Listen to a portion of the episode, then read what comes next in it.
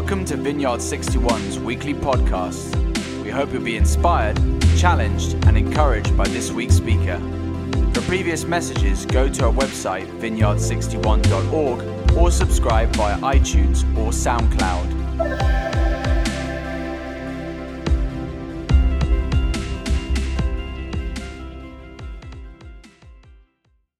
Hi guys, my name is Andy, and it's great to be here with you all this morning.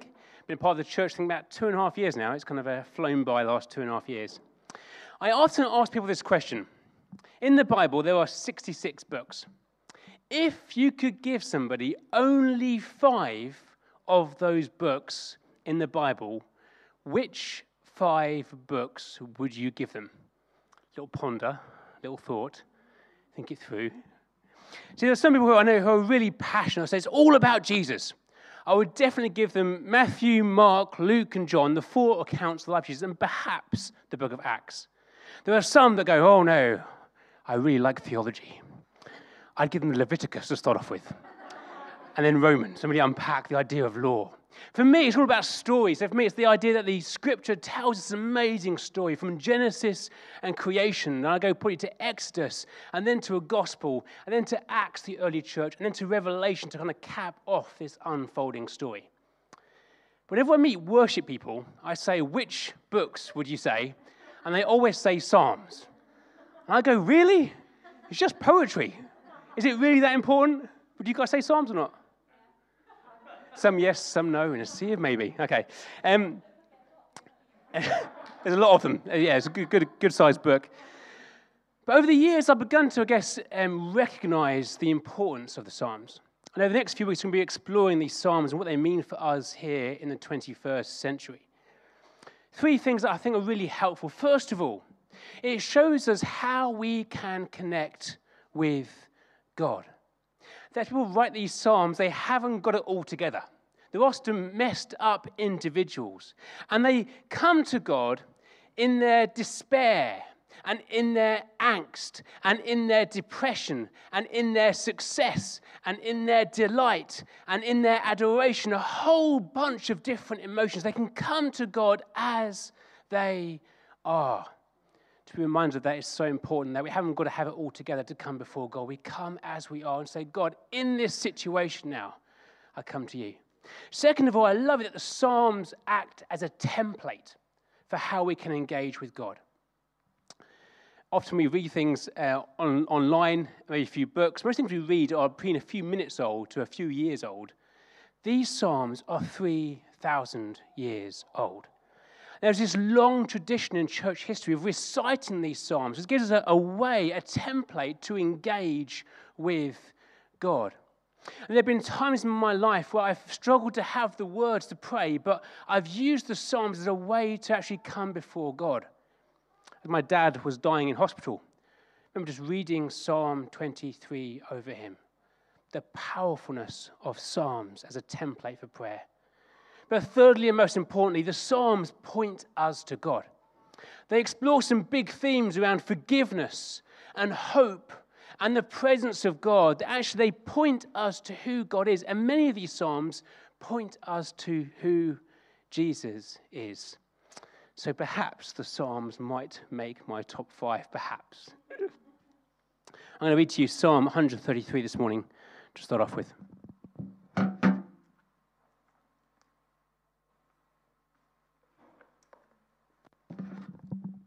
Pew Bibles here or your home Bibles, Psalm 133. Nice and short. How good and pleasant it is when God's people live together in unity. It is like precious oil poured on the head, running down on the beard, running down on Aaron's beard, down on the collar of his robe.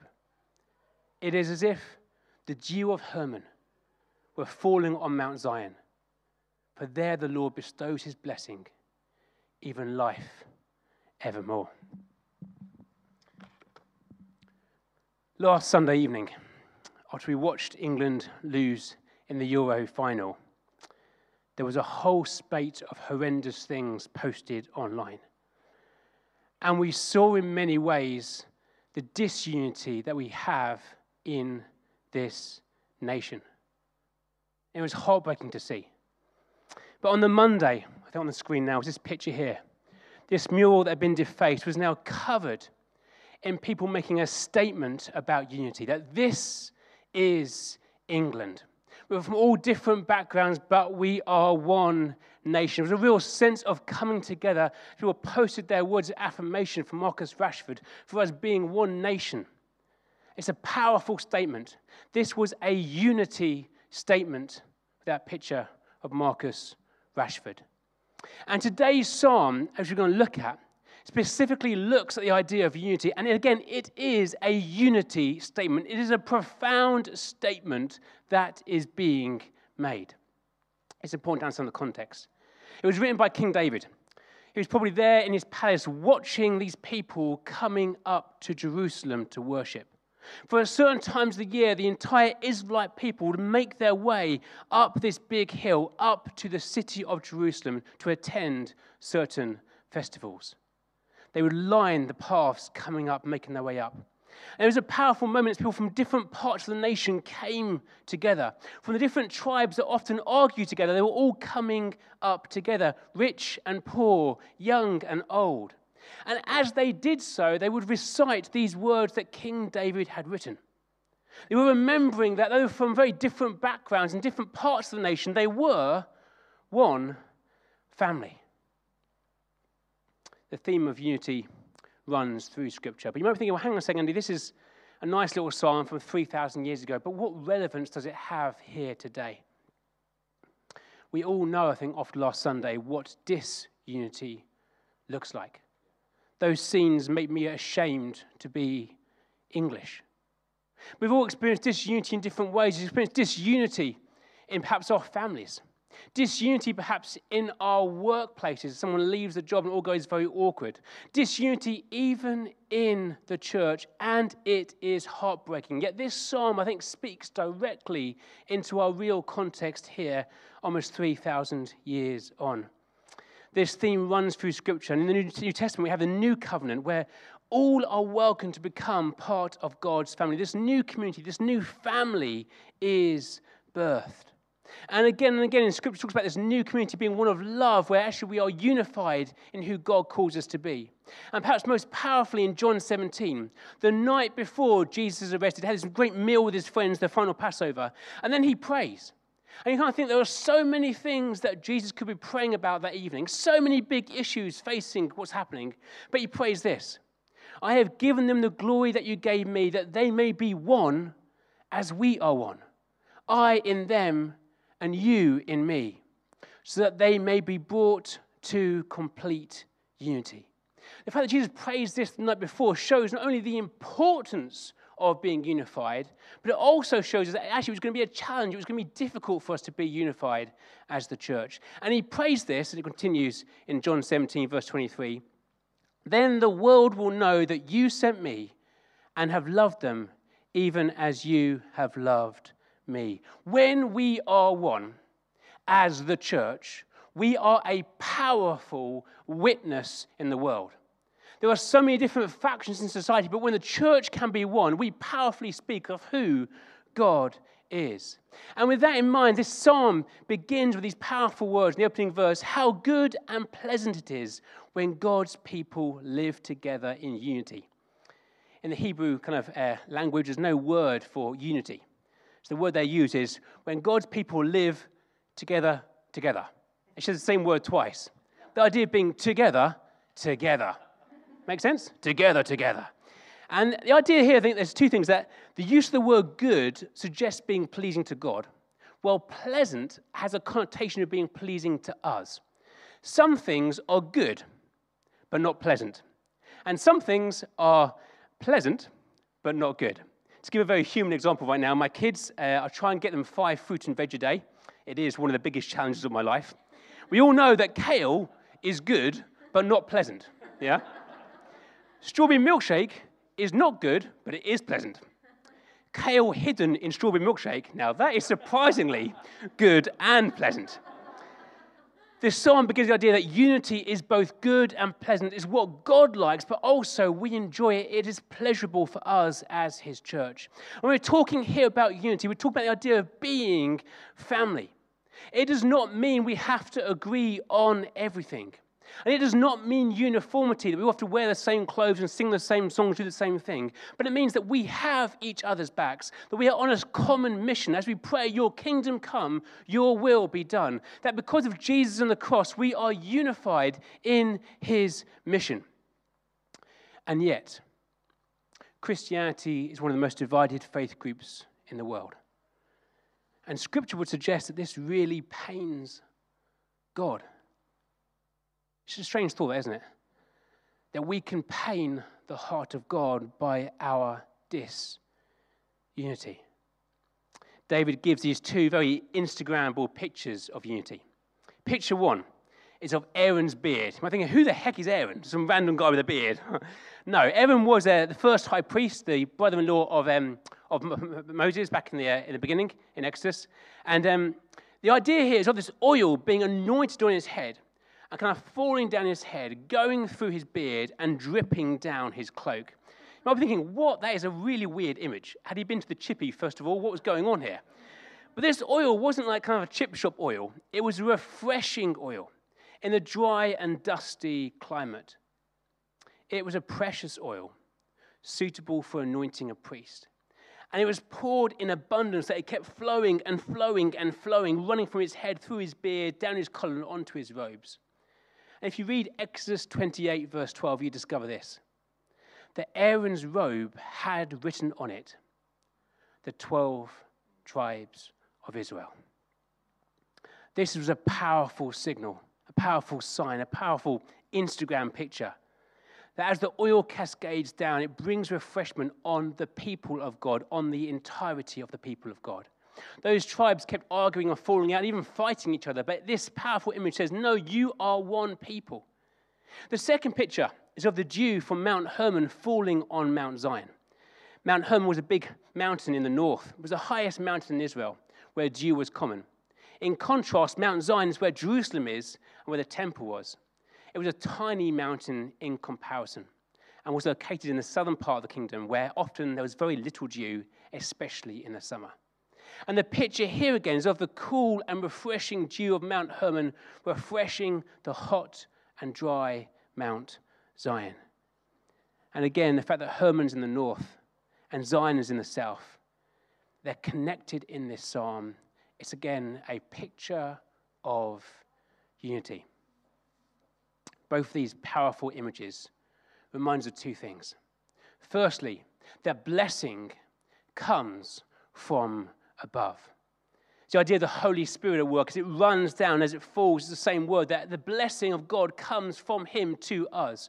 But secondly, these images remind us again of the importance of us as the church being unified. I don't know about you, but I want the blessing of God. Anybody else? One person, two people, any more? We want the blessing of God. I want to see the God, blessing of God not only on this church, but also on this community, on this place, on this city, on this nation. I want to see God transform and change lives. I want to see the kingdom of God established here on earth. I want to see lives transformed and turned upside down again. I want people coming to know who Christ really is. I want to see all this happen. I want the blessing of God, but there's something powerful about us being unified. The blessing comes as we are unified as the church. The question is this where am I, Andy Frost, a block to unity in the church? Where am I a block to unity in God's family? How can I help establish and build a greater sense of unity? You might think, well, hang on a second, this is a massive question. Where, where do you even begin? Well, first of all, let's think about us here as V61, as a church community here in the Balham area. How can we all help build unity. Now, not everyone can meet here in person again. Some of us live in different places, different health issues, but there's a sense that if we can come together at certain points, that is important. Unity is very hard to express by watching a screen for an hour a week. It has to be actually how are we investing in each other's lives? How are we being generous? How are we building up? How are we encouraging? How are we connecting? How are we doing life together? There are many pros of church online. church in your pajamas, no commute, no awkward conversations. But actually, there's something powerful about coming together as well. And we can't lose that as we move into this new phase. What does it mean for us to be unified here as a congregation? Second of all, as the church in London, as the church in this nation, how can we build unity? Now, you might be saying, hang on a sec, that's not my issue. Blame the bishops, blame the hierarchy leaders, blame the vicars, blame the cardinals, blame the archbishops, blame Stephen Viv. It's their fault. It's not our fault. This is not our issue. But the truth is, it's actually all about us as well. It comes from our attitude towards other people, towards other churches, towards other groups who profess the name of Jesus. And my realization is this that I do not have the perfect theology, and I do not have the perfect practices. The last time I speak here now, but I haven't got all nailed perfectly. I haven't got everything wired down perfectly, but no one does. But unity comes with this sense of humility, of recognizing that we have not got everything, but actually we are called to be one church in this place at this time. I have learned so much from other churches. From the Salvation Army, I've learned about Booth and his passion for social justice, which is so powerful and so important for today's world. I've learned from the Anglicans who say it isn't just about your congregation, but it's about your parish, your community that you're a part of. I've learned from the Reformed Church the power of Scripture and how important it is to read and engage with Scripture, that it is God breathed. I've learned from the Pentecostals the gift of the Holy Spirit, the power of prayer. I've learned from the Methodists the idea of Wesley's holiness and his passion for people to come to know Jesus. I've learned from the Catholics their disciplines, their fasting, their pilgrimage, their silence. I've learned from the Coptics the importance of martyrdom and willing up to give your life for the purpose of the gospel. Do I agree with everything they all believe? No. But the centrality of the cross and the centrality of Christ is what unites us. Where does God want to check my attitude when it comes to how I see and, and view other people? Francis Chan writes this We need to stop thinking our primary duty toward our fellow believers is to critique them. It's not. Our primary duty is to love them. How do we love others? How do I think about other churches and other groups? How do I speak about other churches and other groups? How do I engage with other churches? I love being part of the vineyard because I think they've, they've nailed this in many, many ways. I love it how at their kind of national leaders conference, they often do an offering and that offering isn't kept just for the vineyard movement, but often it's given away to other streams and other denominations. And you kind of think, well, hang on a second, there's more we could do here. But actually, that generosity of spirit to say this is a kingdom thing, not just about building one style of church going forwards. It's the idea that to build unity is what we can do locally here as a church, what we can do in this bigger picture, and then finally, what we can do as the global church. This morning, as we meet here, either via online or in this space here, there are countless other churches meeting. There'll be some meeting in really nice, fine cathedrals with beautiful stained glass windows. There'll be some meeting in underground caves hidden away because they might be killed for their faith. There are some meeting in pubs and people's homes. There are some meeting under trees in probably hot countries enjoying the nice sunshine like we are today. Various different places meeting in different ways. We are part of this global movement.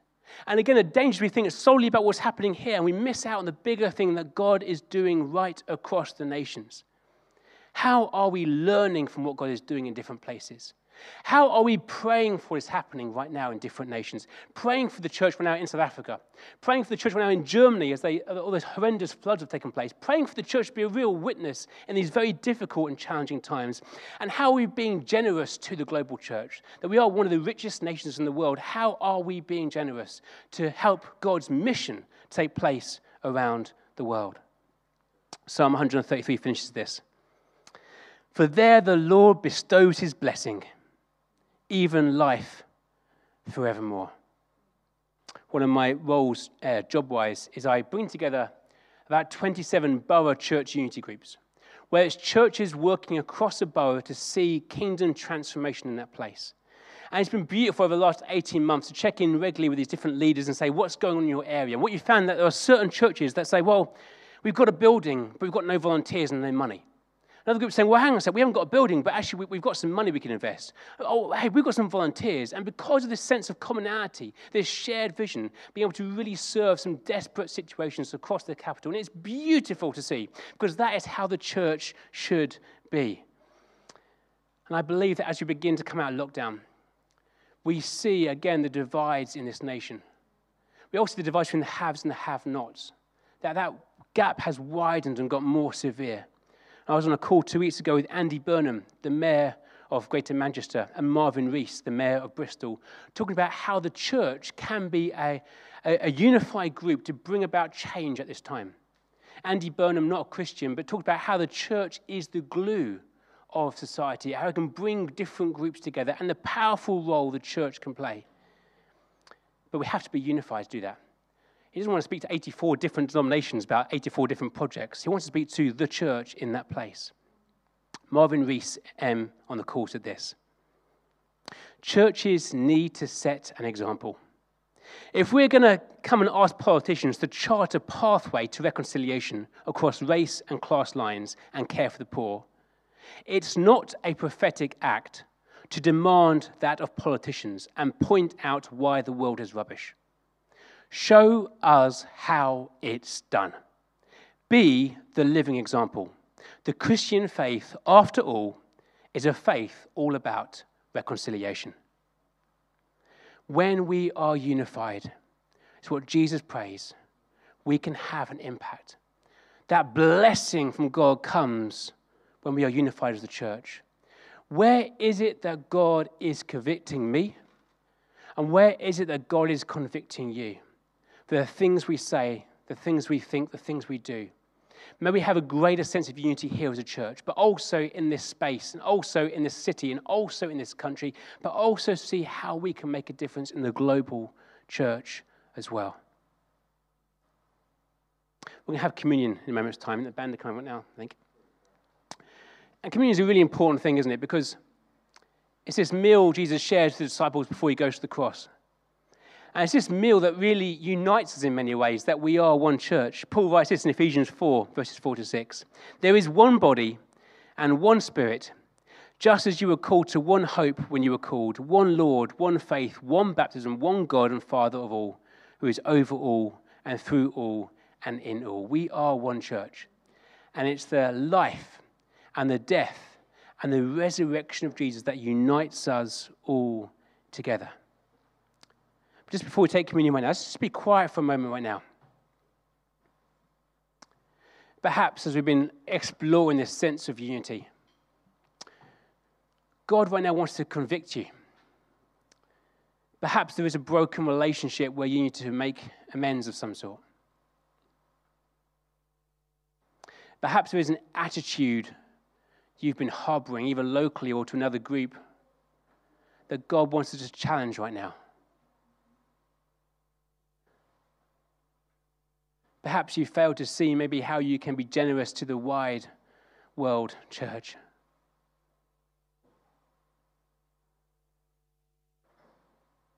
Holy Spirit, would you convict us? We so long to have your blessing. And we thank you for this ancient psalm and how it speaks into our lives today.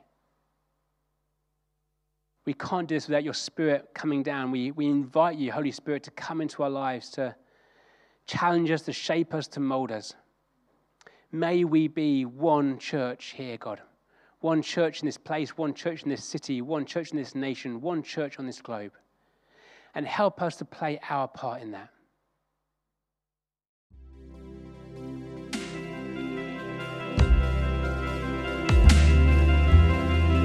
Thank you for listening to this week's podcast. Tune in next week for another life giving message from one of our Vineyard 61 speakers.